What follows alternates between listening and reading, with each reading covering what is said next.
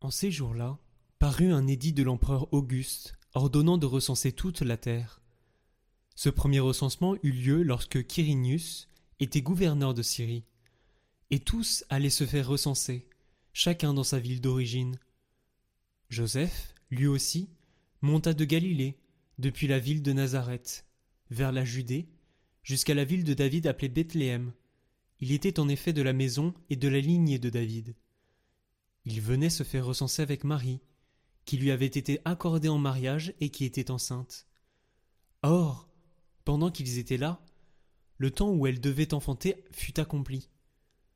Et elle mit au monde son fils premier-né. Elle l'emmaillota et le coucha dans une mangeoire, car il n'y avait pas de place pour eux dans la salle commune. Dans la même région, il y avait des bergers qui vivaient dehors et passaient la nuit dans les champs pour garder leurs troupeaux. L'ange du Seigneur se présenta devant eux, et la gloire du Seigneur les enveloppa de sa lumière. Ils furent saisis d'une grande crainte.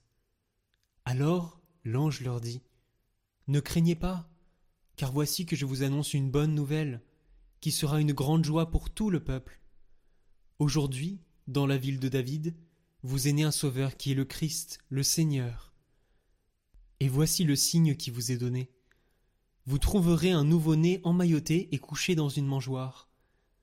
Et soudain, il y eut avec l'ange une troupe céleste innombrable, qui louait Dieu en disant Gloire à Dieu au plus haut des cieux, et paix sur la terre aux hommes qu'il aime.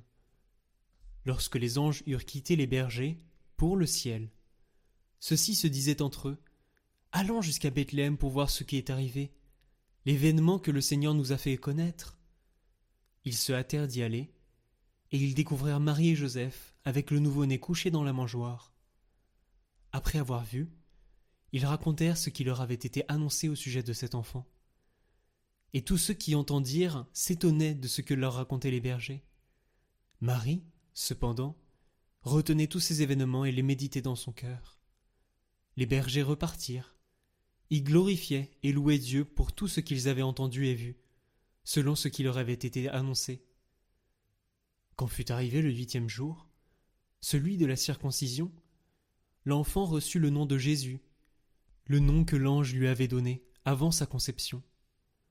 Quand fut accompli le temps prescrit par la loi de Moïse pour la purification, les parents de Jésus l'amenèrent à Jérusalem pour le présenter au Seigneur. Selon ce qui est écrit dans la loi, tout premier-né de sexe masculin sera consacré au Seigneur. Il venait aussi offrir le sacrifice prescrit par la loi du Seigneur, un couple de tourterelles ou deux petites colombes. Or, il y avait à Jérusalem un homme appelé Siméon. C'était un homme juste et religieux, qui attendait la consolation d'Israël, et l'Esprit Saint était sur lui. Il avait reçu de l'Esprit Saint l'annonce qu'il ne verrait pas la mort avant d'avoir vu le Christ, le Messie du Seigneur. Sous l'action de l'Esprit, Siméon vint au temple. Au moment où les parents présentaient l'enfant Jésus pour se conformer au rite de la loi qui le concernait, Siméon reçut l'enfant dans ses bras, et il bénit Dieu en disant Maintenant, ô Maître souverain, tu peux laisser ton serviteur s'en aller en paix, selon ta parole, car mes yeux ont vu le salut que tu préparais à la face des peuples, lumière qui se révèle aux nations et donne gloire à ton peuple Israël. Le père et la mère de l'enfant s'étonnaient de ce qui était dit de lui. Siméon les bénit, puis il dit à Marie sa mère Voici que cet enfant provoquera la chute et le relèvement de beaucoup en Israël. Il sera un signe de contradiction. Et toi, ton âme sera traversée d'un glaive. Ainsi seront dévoilées les pensées qui viennent du cœur d'un grand nombre. Il y avait aussi une femme prophète, Anne, fille de Phanuel, de la tribu d'Azer. Elle était très avancée en âge. Après sept ans de mariage, demeurée veuve, elle était arrivée à l'âge de quatre-vingt-quatre ans. Elle ne s'éloignait pas du temple, servant Dieu jour et nuit dans le jeûne et la prière. Survenant à cette heure même, elle proclamait les louanges de Dieu et parlait de l'enfant à tous ceux qui attendaient la délivrance de Jérusalem. Lorsqu'ils eurent achevé tout ce que prescrivait la loi du Seigneur, ils retournèrent en Galilée, dans leur ville de Nazareth. L'enfant, lui, grandissait et se fortifiait, rempli de sagesse, et la grâce de Dieu était sur lui. Chaque année, les parents de Jésus se rendaient à Jérusalem pour la fête de la Pâque. Quand il eut douze ans, ils montèrent en pèlerinage suivant la coutume. À la fin de la fête, comme ils s'en retournaient, le jeune Jésus resta à Jérusalem à l'insu de ses parents. Pensant qu'il était dans le convoi des pèlerins, ils firent une journée de chemin avant de le chercher parmi leurs parents et connaissances.